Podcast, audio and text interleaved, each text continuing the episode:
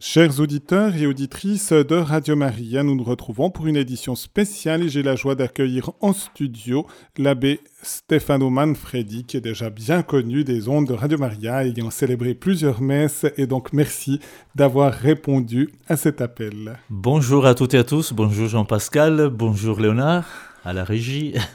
et, et le titre de l'intervention c'est Joseph, nous voici. Donc on doit être ensemble, ensemble pour nous mettre à disposition aussi de Dieu, mais spécialement avec Joseph. Et je rappelle déjà aux auditeurs que s'ils veulent appeler, ils sont les bienvenus sur les ondes de Radio Maria au 021 313 43 90. Et je laisse la parole à l'abbé Stefano. Eh bien voilà, donc euh, le titre en fait il est, il est pris d'un livre qui est apparu en 2017 en Italie aux éditions San Paolo. Et euh, le livre a été écrit par Johnny Dotti et l'abbé Mario Aldegani. Et finalement là on est en 2023 et une nouvelle édition du livre est apparue. Euh, car en effet, en 2017, quand le livre a été présenté à plusieurs reprises dans des paroisses, dans différents contextes culturels, euh, dans les écoles, dans des séances avec les parents, euh, il y a eu plusieurs rebondissements sur, sur le livre. Et finalement, les auteurs, donc Johnny Dotti et Mario Aldegani, ont bien pensé de republier il y a une année une nouvelle édition qui était enrichie de toutes les les interventions qui ont reçu et, les partages autour de la, du personnage de Saint Joseph. Voilà. Donc si du coup bah, vous êtes intéressé au livre, mais il est écrit en italien, ça a été traduit en espagnol, mais en français pas encore, mais ça pourrait donner envie de le traduire, pourquoi pas. Et euh, voilà, nous entrons dans la découverte de, ce livre peut-être ça serait intéressant de vous dire quelque chose à propos des deux des, auteurs.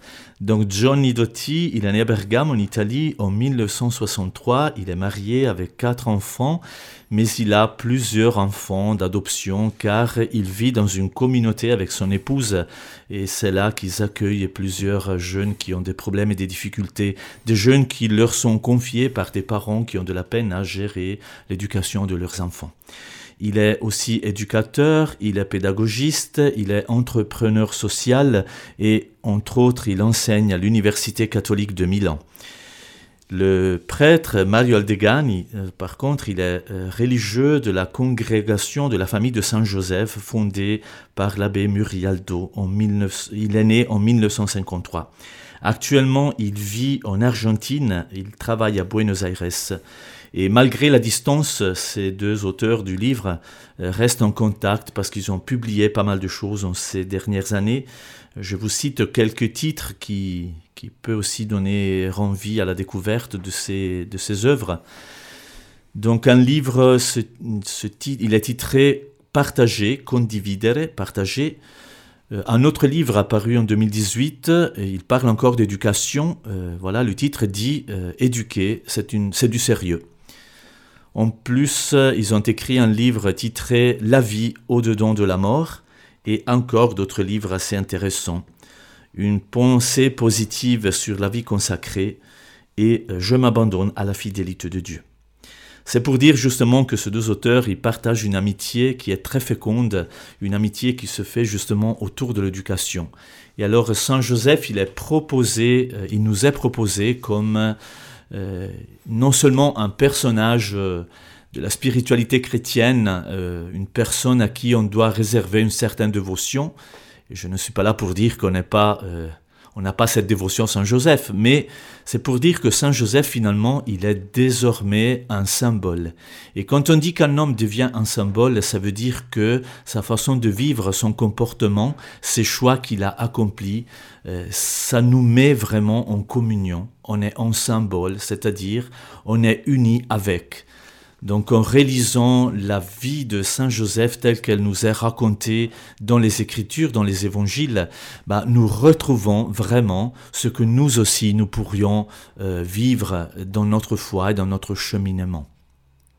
Alors on peut dire tout d'abord que Saint Joseph, c'est un homme qui a cherché son bonheur, il était prêt à se marier. Et donc voilà, ça c'est déjà une donnée euh, qui nous fait penser à la joie que Joseph cherchait. Il y a un petit, un petit, un petit gag, si, j'ose dire. L'auteur du livre, Johnny Doty, il fait appel aux images de Saint Joseph qui ont été souvent euh, peintes euh, euh, comme si Joseph était un homme assez âgé, barbu, la barbe blanche. C'est une façon de dire qu'il était mûr. Mais est-ce qu'on est mûr seulement quand on a un certain âge ou est-ce que la maturité de Joseph était déjà là, bien présente, quand il a eu à choisir bah, sa vocation, son ministère, entre guillemets, auprès de la Sainte Famille? Alors euh, voilà, on retrouve un Joseph beaucoup plus jeune, un Joseph qui est prêt à se marier, donc il faut vraiment penser, le comparer peut-être aux jeunes qui souhaitent se marier. Et euh, alors oui, un homme qui veut se marier, un homme qui est prêt à prendre Marie comme épouse.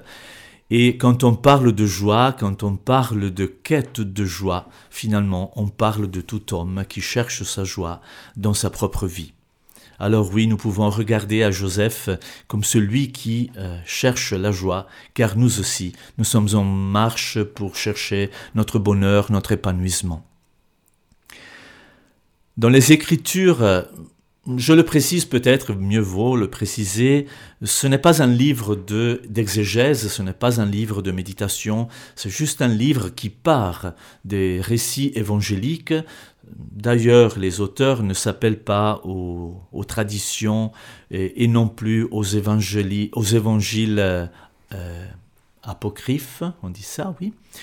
Et euh, ils s'appellent justement aux deux, trois passages des évangiles, euh, là où l'on parle de Joseph. Et je dis bien où l'on parle de Joseph, car Joseph ne dit jamais rien dans les évangiles, dans les écritures. Alors on parlera aussi peut-être tout à l'heure de ce silence de Joseph, qui n'est pas par contre de l'inactivité.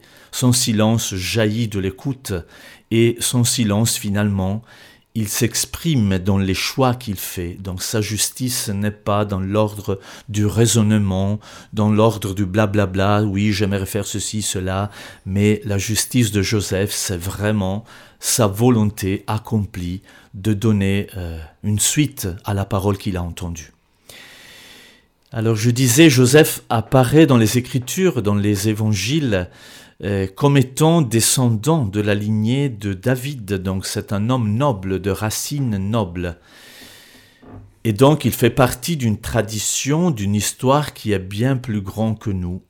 Et bien finalement nous aussi, il faudrait parfois s'apercevoir dans une histoire plus grande que la propre, que la sienne. Et par contre, il y a une chose qui, est assez frappante dans le, dans le récit euh, de l'Annonciation à Joseph, quand il, quand il comprend qu'il doit décider comment se comporter face à sa femme, sa future femme qui est enceinte, ben voilà, il, doit décider, il doit discerner si il est prêt à suivre la tradition de ses ancêtres, notamment la loi de Moïse, ou est-ce qu'il devrait prendre, entreprendre un autre chemin qui se détacherait un tout petit peu à peine de la tradition. Alors vous le savez, quand on parle de tradition, il y a toujours la volonté de, de garder la tradition, mais parfois pour garder la tradition, il faut aussi la réinterpréter. Donc Joseph, il a quand même cette fantaisie, si j'ose dire, de pouvoir réinterpréter la loi de Moïse. Alors, euh, oui, il aurait pu bien sûr renvoyer euh, son épouse parce que la loi lui donnait la permission de pouvoir le faire, mais finalement sa justice, qui s'appelait non seulement à la loi de Moïse, sa justice, c'est une justice qui est aussi attentive à ce que Marie aurait pu vivre en étant exposée au jugement d'après la loi. Alors, comme vous le savez, comme nous le savons, il décide de renvoyer dans le secret Marie. C'est son option, c'est son hypothèse. Et alors il faut bien penser qu'il a, qu'il a dû réfléchir longtemps. Mais il y a une chose qui se passe, l'évangile dit que Saint Joseph finalement il songe. Mais on le sait pour songer, pour avoir un rêve, il faut s'endormir. Alors j'aimerais bien aussi que que l'on aperçoive Joseph comme quelqu'un qui est aussi fatigué de réfléchir, de penser à comment je vais faire, pourquoi je vais faire ceci ou cela. Alors Joseph, finalement, il se, il s'endort, des fois nous aussi. Hein. On est presque fatigué de réfléchir, de, de, penser souvent à comment nous devons nous comporter, comment je vais faire, comment je vais agir. Eh bien, parfois la fatigue, le sommeil euh, l'emporte et nous voilà, nous plonger aussi dans un état euh, seconde, je dirais. Euh, on tombe dans le sommeil. Eh bien, il s'endorment et c'est là qu'il rêve. Et je dirais, c'est à cause de ce rêve que Joseph commence son cheminement de conversion. Car, il ne faut pas l'oublier, il est un saint, ça c'est sûr, mais la sainteté jaillit quand même d'un désir de conversion. Alors, à quoi Joseph doit-il doit se convertir? Je pense qu'il doit se convertir à la question de ce fils. Euh, je m'explique. Euh, des fois, on cherche des réponses. On cherche toujours des réponses à des questions qui nous sont posées dans la vie et euh, on cherche une solution, comment je vais faire, pourquoi je vais faire ceci, cela? Mais finalement, c'est un ange qui lui apparaît dans son songe, qui lui parle, c'est la parole de Dieu qui, lui est adressée, et euh, l'ange lui dit tout d'abord, Joseph, ne crains pas. N'aie pas peur, ne crains pas de prendre chez toi la mère et l'enfant. Alors cette proposition de l'ange, cette parole révélée par l'ange, ne donne pas finalement de réponse. Joseph ne sait pas encore, il n'a pas encore tout à fait compris. Mais finalement, il se laisse conduire par la question et par le questionnement. C'est une question qui reviendra dans les évangiles. Qui sera cet enfant? Donc c'est la question finalement qui est au bout de l'évangile, qui est cet homme? Et Jésus même le dira pour les gens, qui suis-je? Et puis à ses disciples, il dira aussi, mais pour vous, qui suis-je? Donc notre conversion, c'est pas peut-être toujours dans l'attente de trouver des réponses, des solutions. Parfois, la réponse, la conversion, elle vient si nous sommes capables de garder la question. Alors euh, voilà, pour mettre au monde un fils, pour accueillir un nouveau-né, il faut souvent garder la question. Que deviendra cet enfant? Alors là, je pense, euh, avec les auteurs du livre, bien sûr, euh, nous pensons à toute famille quand il s'agit d'accueillir un enfant, une annonciation qui se fait, il y a un nouveau-né qui va venir au monde, qui va naître, et alors la question est, est tout de suite là. Que deviendra-t-il cet enfant? Dans quel monde il pourra vivre? Dans quel monde il trouvera son épanouissement? Alors voilà, Joseph nous enseigne à garder la question, hein, une question qui concerne l'enfant. Dans le livre, on cite aussi pas mal d'écrivains, pas mal de philosophes, pas mal de documents du pape ou euh, de l'Église catholique. Il y a même des documents, des lettres de de pasteurs protestants. Donc il y a vraiment toute une tradition qui est, qui est convoquée autour de ce, livre, mais il y a juste une citation que j'aimerais bien euh, lire tout au départ, c'est de Christian Bobin, et c'est là qu'il dit Le véritable Père est celui qui ouvre un chemin devant son Fils par sa parole. Alors voilà, c'est Dieu qui ouvre un chemin devant Marie, devant Joseph et finalement devant son Fils Jésus avec sa parole. Donc la parole de Dieu, c'est elle qui nous ouvre un chemin pour que nous puissions entrer dans un avenir que nous ne connaissons pas tout à fait. Mais alors, il n'est pas question d'avoir peur, pas question de craindre, pas de solution non plus à chercher tout de suite avant de se mettre en marche, il suffit simplement de garder la question. Que sera cet enfant? Donc oui, Joseph, c'est un homme qui est en cherche de bonheur, en quête de joie, et c'est un homme qui se met en marche pour vivre pleinement sa conversion. Il cherchait des réponses, mais finalement, il devra accepter la question qui concerne sa vie de couple, finalement, sa vie avec Marie, sa vie avec l'enfant. Voilà, un cheminement de foi je pense, n'est pas tout à fait dans le confort. Un cheminement de foi se fait aussi dans l'inconnu, vers l'inattendu, vers l'inédit. Eh bien, c'est ça que le Seigneur demande à Joseph, à Marie et finalement à Jésus et à nous tous.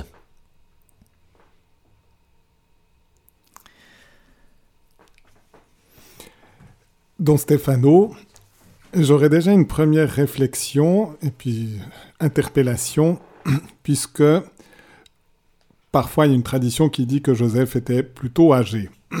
Et je me suis dit, pourquoi est-ce qu'on l'a présenté comme âgé? Est-ce que c'est inimaginable que quelqu'un de jeune, finalement, puisse accueillir la Vierge Marie, qui manifestement devait être à la fois une belle femme physiquement et intérieurement, puisque l'extérieur révèle l'intérieur d'une certaine manière, et Marie, même si peut-être à ce moment-là il ne le savait pas, mais elle est l'Immaculée Conception. Et donc est-ce que c'est peut-être l'élément de dire il faut déjà être vieux pour pouvoir accueillir finalement une femme si belle, tout en respectant finalement l'œuvre de Dieu en elle et sa virginité? Et en soi, peut-être que ça serait beaucoup plus beau de se dire, eh bien, il a vraiment voulu renoncer alors qu'il y avait aussi un attrait, mais renoncer par respect pour le dessein de Dieu sur la Vierge Marie. Alors oui, c'est vrai qu'on a toujours associé un certain âge pour dire qu'on a fait un cheminement, donc on sait de quoi l'on parle, on sait que ce que c'est la vie, euh, on a tout vécu à quelque part, et alors oui, je me souviens quand j'étais tout petit, dans la crèche, on mettait toujours le santon de, Saint-Joseph, et puis vraiment c'était un homme assez vieux, puis le bâton euh, pour se, tenir, alors que c'était plutôt le bâton de celui qui mène un peu la famille, de celui qui conduit l'enfant pour le sauver en Égypte, on, en parlera peut-être aussi tout à l'heure. Mais euh, j'aime bien penser qu'il était jeune, et j'aime bien penser qu'en étant jeune, jeune il, avait, il avait vraiment aussi la notion de l'inconnu. Euh, car quand on est jeune, voilà, euh, on ne sait pas vers quoi on va, mais c'est sûr, on rêve. On a des rêves. Alors c'est, c'est quand on n'a plus de rêves qu'on devient vieux, finalement. C'est, du reste une des expressions du pape qui revient régulièrement qu'il ah bah faut rêver. il, a il a peur un peu, le pape, entre autres chez les jeunes, que les jeunes cessent de rêver. Ouais et de dire voilà, il faut, il faut, euh, il faut aussi risquer aussi un peu dans, dans, la vie si on veut avoir tout bien planifié, tout savoir exactement ce qui va se passer. Or, manifestement, en tout cas dans la vie de Joseph et de Marie, ils ont découvert au fur et à mesure le plan de Dieu et il était plutôt déconcertant. Tout à fait. Et puis je pense que c'est vraiment là que Joseph est, moderne et, notre contemporain. Voilà, le titre du livre parle de cette contemporanéité entre nous et Joseph et Marie finalement. Même si ce sont des personnages d'il y a 2000 ans, si on, si on prend que le côté historique. Mais voilà, finalement, ils, vivent avec nous, ils vivent les mêmes choses que nous vivons et nous vivons les mêmes choses qu'ils ont vécues aussi. Euh, d'ailleurs, ça me fait penser justement... Euh, quand Joseph et je dirais même c'est le euh, c'est la deuxième preuve qu'il doit traverser avec Marie et Joseph quand ils doivent partir, parce que justement le pouvoir, le roi Hérode, qui voulait tout maîtriser, tout contrôler, qui voulait pas non plus que cet enfant soit son concurrent dans l'autorité, dans le pouvoir, et eh bien finalement, Joseph, il intervient encore une fois par un songe, encore une fois par un message euh, de l'ange, donc c'est Dieu qui lui révèle ça, prend la Vierge Marie, l'enfant, et vous partez, vous allez en Égypte. Et là, c'est très beau, parce que je trouve que euh, virginité, pureté, chasteté, ce n'est pas qu'une dimension sexuelle. Donc euh, la chasteté, la pureté, c'est de ne se pas livrer au pouvoir euh, c'est-à-dire, voilà, on vit dans un monde où le côté technique, où l'on mesure tout, où on doit tout savoir, on doit tout prévoir, on doit cotiser pour, euh, pour avoir un revenu à un certain âge. Donc on arrive à planifier l'avenir, mais voilà, c'est pas dans l'ordre de la foi. Euh, Et on ne se livre pas non plus à deux, trois calculs que l'on pourrait faire autour de la vie. La vie est bien plus qu'un calcul. La vie ne se planifie pas comme ça. La vie, c'est Dieu qui intervient dans notre existence et puis avec de l'inédit, de l'inattendu, mais c'est toujours beaucoup plus beau c'est particulier. Donc, euh, le rêve, c'est lorsque l'on dort, on dort, c'est pendant la nuit, mais le rêve, finalement, c'est la, lumière dans la nuit. C'est la parole qui va éclairer un cheminement qui est déjà un cheminement pascal. Donc, on est en marche pour trouver euh, la vie en abondance, en plénitude. Donc voilà, euh, on peut toujours discuter euh, au sujet du respect que Joseph aurait pu porter à sa femme. On parle encore de, euh, l'Immaculée Conception de Marie. On peut croire ou pas croire, j'en sais rien. Il y en a qui discutent encore de ça, mais je me dis, on est trop dans l'aspect, je dirais, que biologique. donc vraiment chasteté, virginité, pureté c'est en lien avec le fait que je ne me livre pas au pouvoir qui veut tout calculer, qui veut, qui veut tout décider. Euh, et ça, c'est vraiment le mauvais côté d'une autorité et le mauvais côté du pouvoir. Donc il ne se soumet pas au pouvoir d'Hérode, il aurait pu livrer l'enfant. Hein. D'ailleurs, je pense que la loi demandait, si le roi décide, ordonne et commande, bah, on fait ce que le roi dit. Ben non, Joseph, il désobéit à l'ordre euh, royal de, Hérode et euh, il écoute davantage la, voix du Seigneur qui lui dit Prends l'enfant et tu le mets en, tu l'enlèves du danger et tu le mets en sûreté. Bon, il faut aussi penser que ce voyage en Égypte, euh, finalement, c'est une émigration. Donc il quitte son pays, il quitte euh, sa religion, il quitte sa dynastie, il quitte sa famille, il quitte tout. Il va dans un pays où on parle une autre langue, donc il vit lui aussi, voilà cette dimension de d'être émigré finalement. Alors cela ne veut pas dire que c'est plus facile. Hein. On pourrait dire oui, mais Dieu il a sauvé son fils et les autres ils sont morts, mais euh, est-ce qu'on arrive à imaginer peut-être aussi euh, la difficulté de partir, de, d'aller ailleurs dans un autre pays. Donc c'est toute une découverte, il faut vraiment quitter ce qui nous avait rassurés, ne serait que la tradition religieuse, ne serait que sa propre famille, le milieu dans lequel on vit. Alors on s'expose en allant ailleurs, mais pour ne pas céder au pouvoir qui veut tout maîtriser. La vie finalement, on ne la maîtrise pas tout à fait on garde la question. Voilà, je reviens sur cette formule, cette expression. On garde cette question, mais qu'est-ce que c'est la vie? On, peut du reste penser à, la, son, son, saint patron, qui est Joseph le patriarche, qui a dû aussi, dans des conditions dramatiques, quitter ses points de repère, en particulier son père, puisqu'il y avait une tendresse entre Jacob et Joseph, et finalement la violence de ses frères euh, l'exclut de ce milieu. Il lui arrive, euh, comme esclave, des, quantités de, de douleurs, de croix, pourrait dire, et, en particulier, il part en Égypte.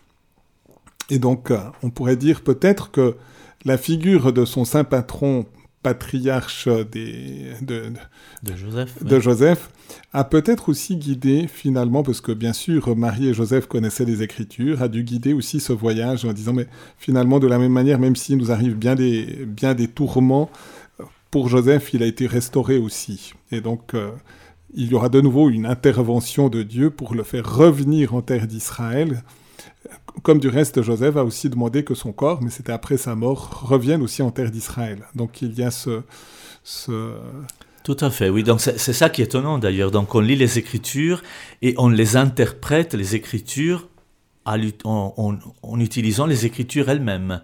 Donc le Christ, lui aussi, il a sûrement voulu revivre certaines Écritures de l'Ancien Testament l'Esprit du Seigneur est sur moi, il m'a envoyé, donc on le sait très bien, quand tu se trouves à la synagogue de Nazareth, ben voilà, on lui donne ce, euh, ce morceau d'écriture du prophète Isaïe à lire, et ben voilà, ça retombe sur lui, et c'est lui qui décide de revivre à quelque fois, à quelque part, cette parole qui avait été déjà prononcée. Et donc, d'ailleurs, Jésus l'a dit, il n'est pas venu pour... Euh, tout abolir, tout effacer, mais il est venu accomplir. Comment est-ce qu'on peut accomplir si ce n'est qu'en vivant à nouveau ce que la parole écrite, elle nous propose à vivre? Donc quand on dit que la parole, elle s'est faite chair, oui, donc c'est la parole de Dieu qui s'est incarnée en Jésus-Christ à Bethléem il y a 2000 ans, mais cette parole finalement, elle s'incarne, elle prend chair en nous-mêmes, donc en Joseph, en son saint patriarche, euh, patriarche patron Joseph aussi d'Égypte, et euh, car on cherche à réactualiser, à revivre à nouveau ce que la parole a, euh, a demandé à vivre.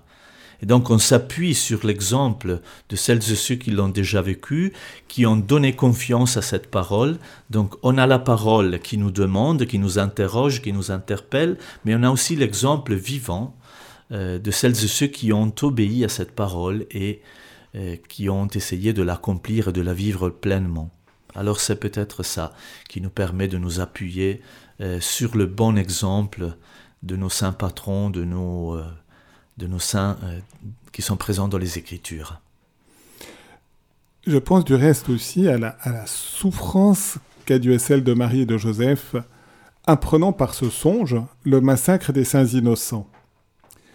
Et même si Jésus est épargné par cette intervention, où ils doivent partir en Égypte, Saint Paul va interpréter, Dieu ne va pas épargner son propre fils, ça sera 30 ans après à la croix que va se réaliser, mais je pense que Marie et Joseph ont vraiment une, une souffrance, vu la délicatesse de leur cœur, leur amour du prochain, et de se dire, eh bien, la présence de Jésus, cette naissance de Jésus à Bethléem occasionne finalement la mort de tant d'enfants innocents et la souffrance de tant de parents voyant leur enfant mort par l'ordre euh, sanguinaire d'Hérode. Et quand on, a le sens de la compassion, ça peut être même encore plus douloureux de penser finalement à la mort de tous ces enfants qui sont aussi des innocents, comme Jésus sera l'innocent par excellence quand il va mourir sur la croix. Oui, d'ailleurs, justement, ils sont, parfaitement, euh, je dirais, là, euh, on pourrait dire, hein, ils sont parfaitement chrétiens, c'est-à-dire qu'ils ont revécu avant même, donc euh, avant même que le Christ souffre sur la croix, ces saints innocents, ils ont vécu ce que le Christ lui-même vivra. Euh, du coup, c'est peut-être euh, c'est peut-être que Marie aurait peut-être raconté à son enfant que voilà dans le temps il s'était passé ceci cela et c'est pourquoi Jésus aurait peut-être mûri le choix d'aller jusqu'au bout dans la souffrance de la croix tout en acceptant et non pas cherchant à, à, à se sauver soi-même quoi. Donc en disant je vais jusqu'au bout parce que peut-être voilà il savait Néanmoins, il avait vu des saints innocents euh, tout au long de sa vie terrestre. Donc il avait bien vu qu'il y avait des gens qui souffraient. Alors justement, l'aboutissement, l'accomplissement de la parole, c'est aussi un signe de fidélité envers celles et ceux qui, qui sont décédés injustement, donc euh, dans la souffrance sans avoir aucune faute. quoi. Ça me semble du reste encore même très fort cet aspect-là on peut penser, puisque c'est consigné dans les Écritures, mais que Jésus y a pris le massacre des saints innocents. Et on voit le poids psychologique que ça peut avoir, mais chez Jésus, c'est un poids même spirituel, de se dire, ma venue au monde a occasionné autant de souffrances, autant de morts d'enfants innocents. Euh, on sait aujourd'hui aussi combien ça peut être lourd tout d'un coup si la venue au monde d'un enfant a occasionné des troubles, des difficultés, des, des, refus, des exclusions, combien ça peut être lourd. Et même si l'enfant lui-même est peut-être parfaitement innocent, il, n'y peut rien, il n'est pas encore en train de choisir. Et donc, ça peut être aussi vraiment une aide dans tant de situations parfois familiales, douloureuses, difficiles, de se dire, eh bien, Jésus, Marie, Joseph ont vécu finalement aussi ce drame et, l'ont porté secrètement dans leur cœur. Tout à fait, je pense qu'ils ont vraiment vécu ce drame. Euh, euh, quand, on y met cette couche de sainteté, euh, j'ai souvent peur qu'on cache vraiment tout cette déchirure intérieure qu'ils ont dû vivre, ce questionnement vraiment. Et je pense que c'est c'est vraiment en se positionnant toujours devant la parole de Dieu, devant sa volonté et non pas la nôtre, que nous pouvons peut-être trouver euh, du réconfort et la force pour aller jusqu'au bout. Euh, donc je pense que c'est exactement ça. on ne peut pas donner des réponses, des fois on, en cherche trop même, comme si trouver des réponses c'était la solution, alors que finalement la solution est dans la confiance et c'est aussi de savoir que tout mal aura sa fin. Ça m'impressionne toujours qu'il y a voilà, à propos de la, de la croix du Christ, on dit que avant la mort de Jésus, ce fit sombre, ce fit nuit entre midi et trois heures. C'est une façon de dire que le mal est quand même contenu.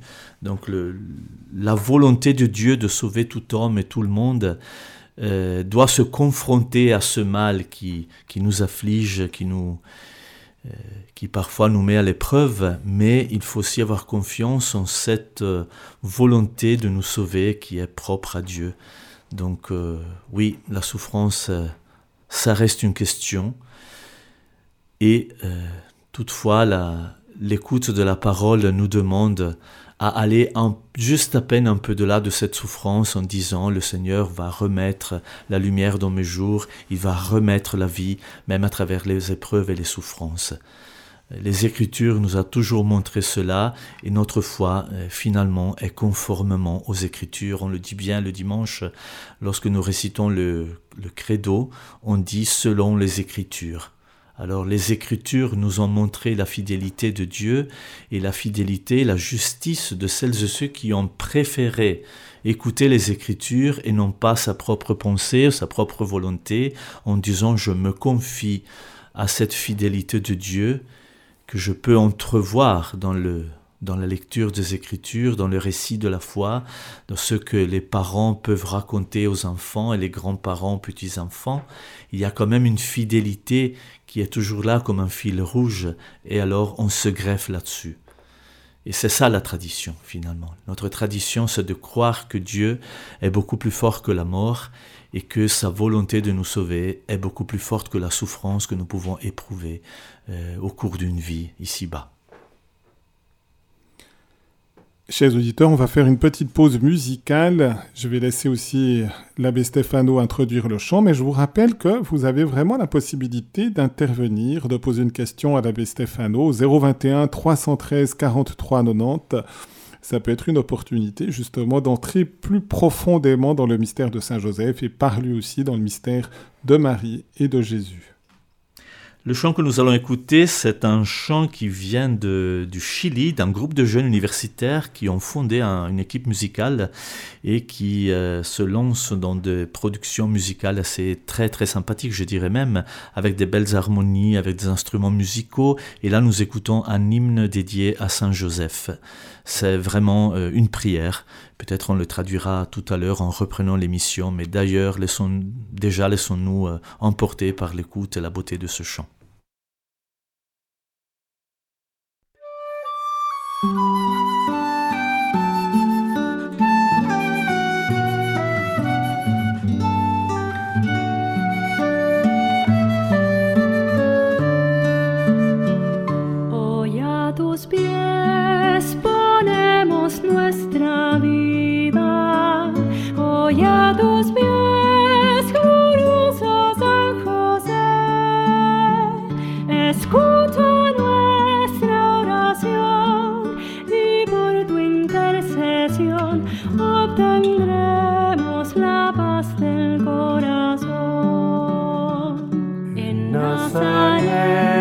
Junto a la Virgen Santa, en Nazaret,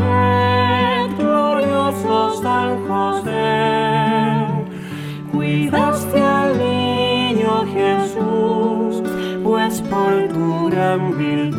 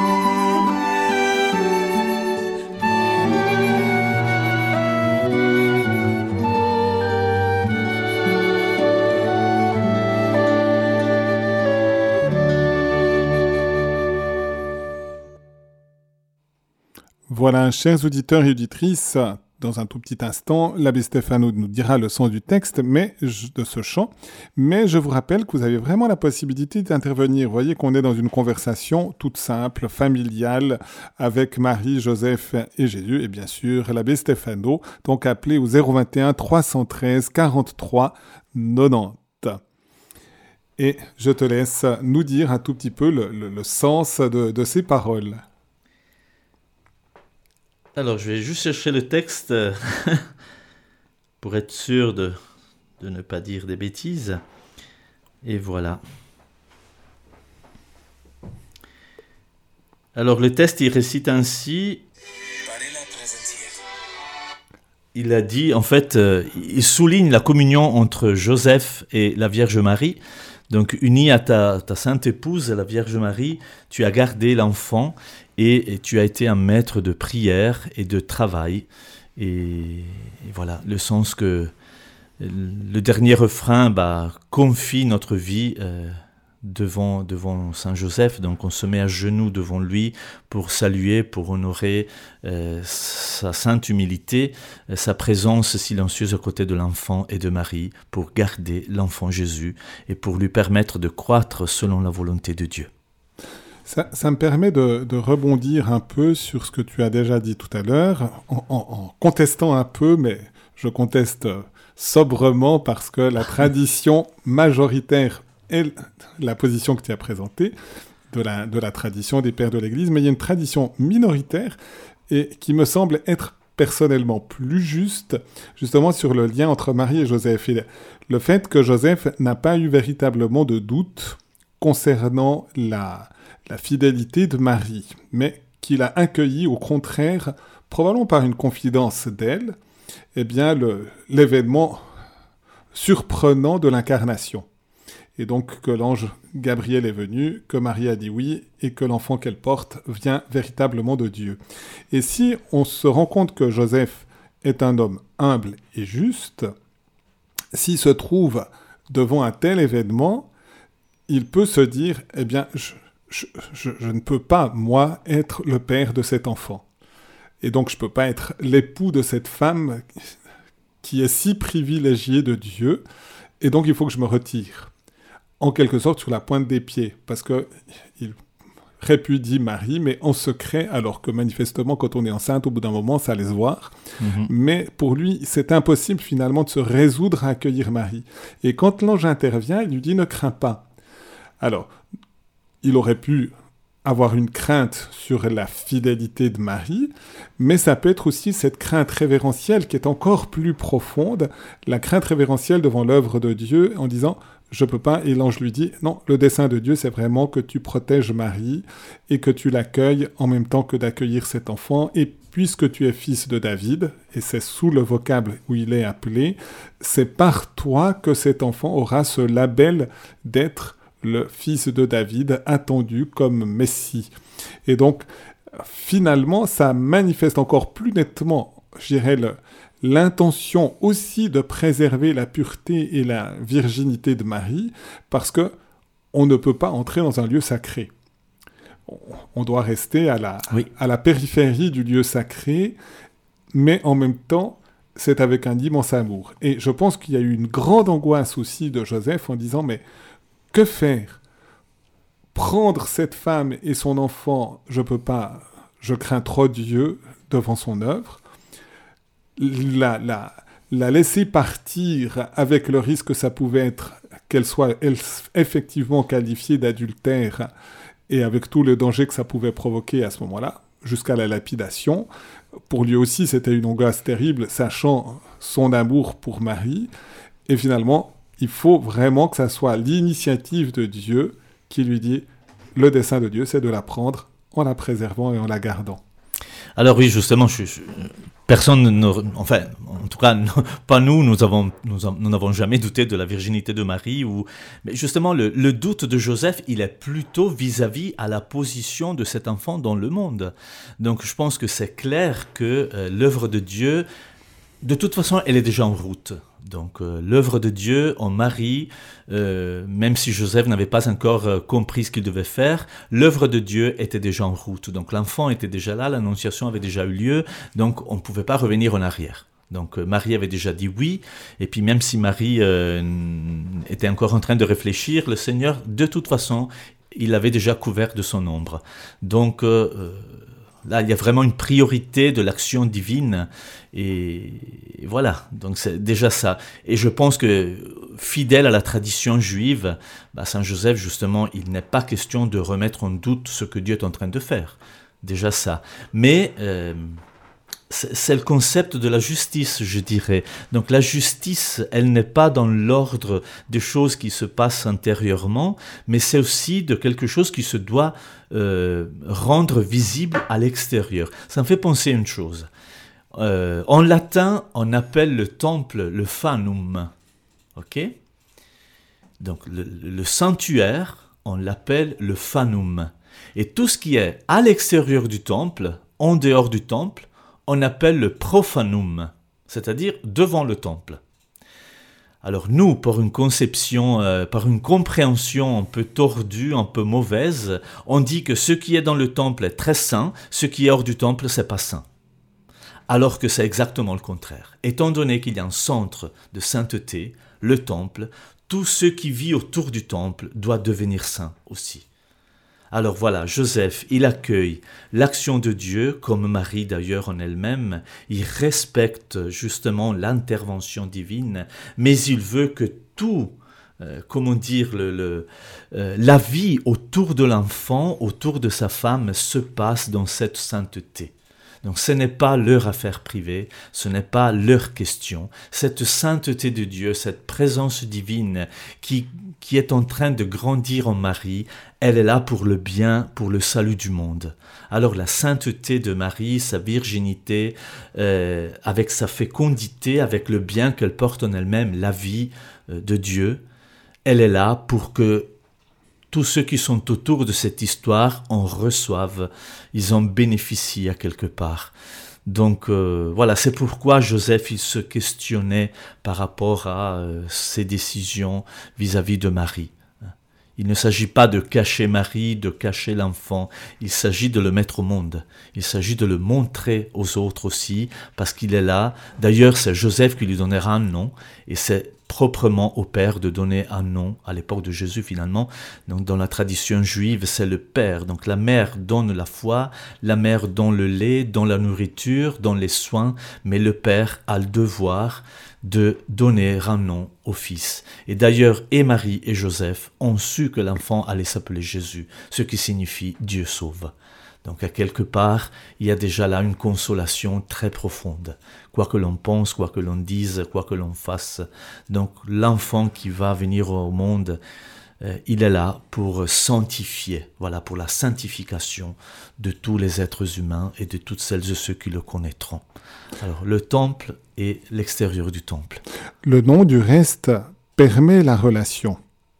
Si, si, si on ne peut pas appeler même une chose, à plus forte raison une personne, on n'arrive pas vraiment à rentrer en relation. C'est du reste, même dans la Genèse, Dieu demande à Adam et Ève de donner les dons, même aux animaux, aux êtres, pour qu'il puisse y avoir cette relation. Et finalement, que Joseph donne le nom de Jésus à Jésus est la porte ouverte pour que nous puissions nous-mêmes aussi entrer en relation avec Jésus. Tout à fait. Donc on voit encore le rôle très privilégié de Joseph aussi pour nous aider à être introduits au mystère de Jésus dans la relation avec la personne de Jésus.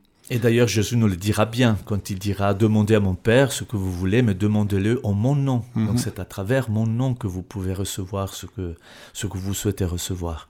Je, je pensais du reste avec cet élément de, de, de profane et, et, et, de temple sacré euh, à la question que, que des femmes chrétiennes de la première génération posaient à Saint Paul en disant mais est-ce que nos maris qui sont des païens, est-ce qu'on doit les quitter? Et puis Saint Paul le dit, à part si vous persécutez et qui vous empêche vraiment de, de, de, vivre votre foi chrétienne autrement, finalement, votre attachement à Dieu dans votre vie chrétienne va toucher, finalement, va, va rendre saint aussi vos maris d'une certaine manière au fur et à mesure. On, on, est dans la même logique, je Tout pense. À fait, oui. D'ailleurs, c'est aussi culturel à l'époque de, de Joseph, de Marie. Donc c'est le regard que l'on jette sur le monde qui éclaire le monde. D'ailleurs, Jésus le disait bien, si ton regard est clair, tout le monde, tout, tout ce qui est autour, tu le vois clairement. Si ton regard est sombre, euh, négatif, je dirais, euh, voilà, tu, tu risques de voir tout noir et tout sombre. Alors nous sommes la lumière. D'ailleurs, Jésus le disait, vous êtes la lumière du monde. C'est-à-dire que par mon regard, je peux éclairer l'histoire. Et alors oui, avec, euh, avec la foi de Joseph, avec la foi de Marie, avec leur regard qu'ils ont jeté euh, sur les choses qui se passaient autour d'eux et sur cet enfant qui euh, viendra, qui naîtra, qui, qui, qui est venu à- au jour et au monde, bah, finalement, ils arriveront à éclairer aussi notre histoire jusqu'à présent. Donc à quelque part, oui, Joseph est aussi la lumière qui nous a permis de comprendre pas mal de choses. C'est du reste presque une inversion quand on regarde dans le monde juif. Quand euh, on, le voit du reste très nettement dans l'Évangile, on disait quand on touche quelque chose d'impur, on devient impur.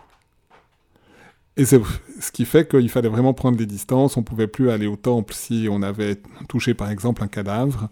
Alors que finalement Jésus inverse en disant si on touche quelque chose de sacré, de saint, on devient saint aussi. Et, la contamination positive de la sainteté est bien plus féconde et bien plus importante que la contamination finalement du mal, ce qui nous donne aussi un, élément d'espérance forte dans, un monde où, même si nous côtoyons bien sûr le bien et le mal, mais le bien est plus fort finalement que le mal. Et, et doit nous conduire à ne pas nous laisser finalement déstabiliser, écraser finalement par le mal, mais au contraire renouveler et restaurer par le bien. Tout à fait, je suis tout à fait d'accord avec toi, oui.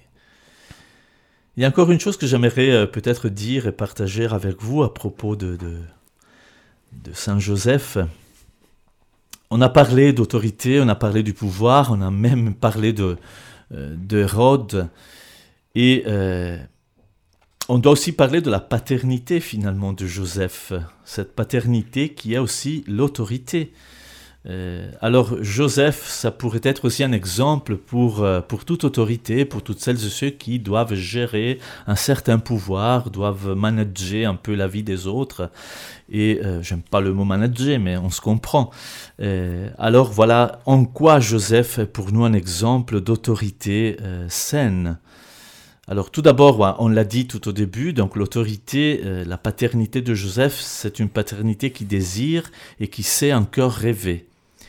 Et l'autorité aussi, donc Joseph lui-même a laissé venir au monde l'enfant et il l'a aidé pour le faire croître.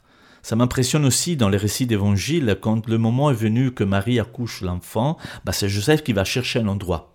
C'est lui qui va frapper la porte, car il le sait bien, l'autorité doit chercher un endroit, un espace pour accueillir la nouveauté qui arrive. Donc euh, là, on peut aussi penser à toutes celles et ceux qui doivent naître et qui n'ont pas un contexte, un milieu euh, accueillant euh, de tout genre, quoi, ne serait que pour la santé, pour les questions climatiques, pour des questions aussi de justice, de respect. Alors oui, ça nous fait vraiment penser à toutes celles et ceux qui naissent en conditions vraiment de danger et de péril. Donc une autorité est une autorité véritable quand elle fait de l'espace, elle crée la possibilité, elle donne la possibilité à celui qui doit venir au monde de s'installer, de s'intégrer, de s'introduire. Et finalement, donc l'autorité, Joseph lui-même, a cette vocation de garder. Donc il gardera l'enfant et Marie, donc l'enfant et la mère. Et là aussi, ça peut nous mener à des réflexions très profondes et nous pouvons aller loin dans la réflexion. Et nous pouvons aussi peut-être prier et penser à toutes les femmes qui n'ont pas ce respect, qui ne le trouvent pas. Et donc notamment aussi pour les enfants qui, qui sont avec elles. Il y a encore une chose, et là c'est la grandeur, je pense la, la, plus, la plus véritable des grandeurs, c'est qu'au moment donné, l'autorité, elle laisse partir, elle laisse sortir du nid familial. Donc le père, Joseph, lui aussi, il autorise son fils à qu'il soit à la hauteur de la vie et qu'il soit lui-même l'auteur de sa vie. Là, je pense à, aux retrouvailles de Jésus dans le temple de Jérusalem. Alors déjà, ça me fait penser parce qu'il il en cherchait peu de temps, je pense, le jour après. Donc aujourd'hui, bah, si on perd un enfant, deux, trois heures après, on est déjà dans la panique, on a déjà appelé la police, on Là, a déjà fait les jours, recherches. hein. Trois jours. Trois jours, oui, c'est ça. C'était trois jours après. Alors je me suis dit, mais qu'est-ce que c'est que ça? Euh, Alors qu'il savait très bien que cet enfant était, précieux. Mais je pense que euh, voilà, Marie et Joseph avaient, quand même confiance dans la, dans la caravane. Donc euh, on ne se déplaçait pas tout seul, on était vraiment reliés à toutes celles et ceux qui faisaient ce même pèlerinage, ce même voyage. Alors c'est pourquoi ils ne se sont pas donné de la peine de les chercher tout de suite, mais ils ont laissé passer trois jours. On sait très bien aussi dans une autre lecture que ce sont les trois jours euh, de Jésus dans le tombeau avant la résurrection. Il y a toujours le symbole qui revient, mais finalement, nous pouvons le dire, Marie et Joseph avaient confiance euh, dans le village, dans les relations qu'elles avaient entretenues avec les, euh, la famille, les, les compatriotes et tout. Et donc, il vaut bien grandir, ça, fait du bien de savoir que l'on peut faire grandir son enfant dans un contexte un peu plus vaste. Oui, l'enfant, euh, il est à Joseph, il est à Marie, mais finalement, ils ont su le mettre dans un réseau d'accueil qui est vraiment beaucoup plus vaste. Ça me fait penser à une expression, euh, euh, une façon de dire, je pense, africaine, quand on dit que pour faire grandir un enfant, il faut toujours un village. Sa mère et son père ne suffisent pas, donc il faut vraiment un contexte plus vaste. Et donc c'est toutes les relations sociales que nous avons. Eh bien Jésus aussi a pu vivre de ces relations. Euh, et d'ailleurs Marie, elle pensait bien qu'il était dans la caravane, il était avec des autres. Mais quand il le trouve, on lui pose la question, mais pourquoi tu nous as fait ça? Euh, Moi et ton père, nous étions en souci pour toi, on avait du mal à te chercher, à te trouver. Et finalement Jésus, c'est là hein, qu'il montre la hauteur de sa vie et le projet de sa vie. Ne saviez-vous pas que j'étais là pour m'occuper des choses de mon Père? Alors Joseph, il est appelé euh, à renoncer une fois de plus, comme le disait tout à l'heure, il s'arrête devant le mystère d'un Dieu qui se révélera par Jésus comme le véritable Père. Donc euh, Joseph, il a accepté cette paternité terrestre de, pour Jésus, pour que la loi euh, permette à Jésus d'être reconnu dans une histoire, dans une lignée, dans une dynastie, dans une, dans une descendance. Mais finalement, c'est Jésus qui est là pour nous révéler la véritable paternité. Et c'est la paternité de Dieu le Père. Eh bien, c'est une belle conclusion. Oui, Révéler la paternité du Père céleste à travers la figure de Joseph, de sa relation à Jésus. On est, on est dans l'essentiel du mystère de, Saint Joseph.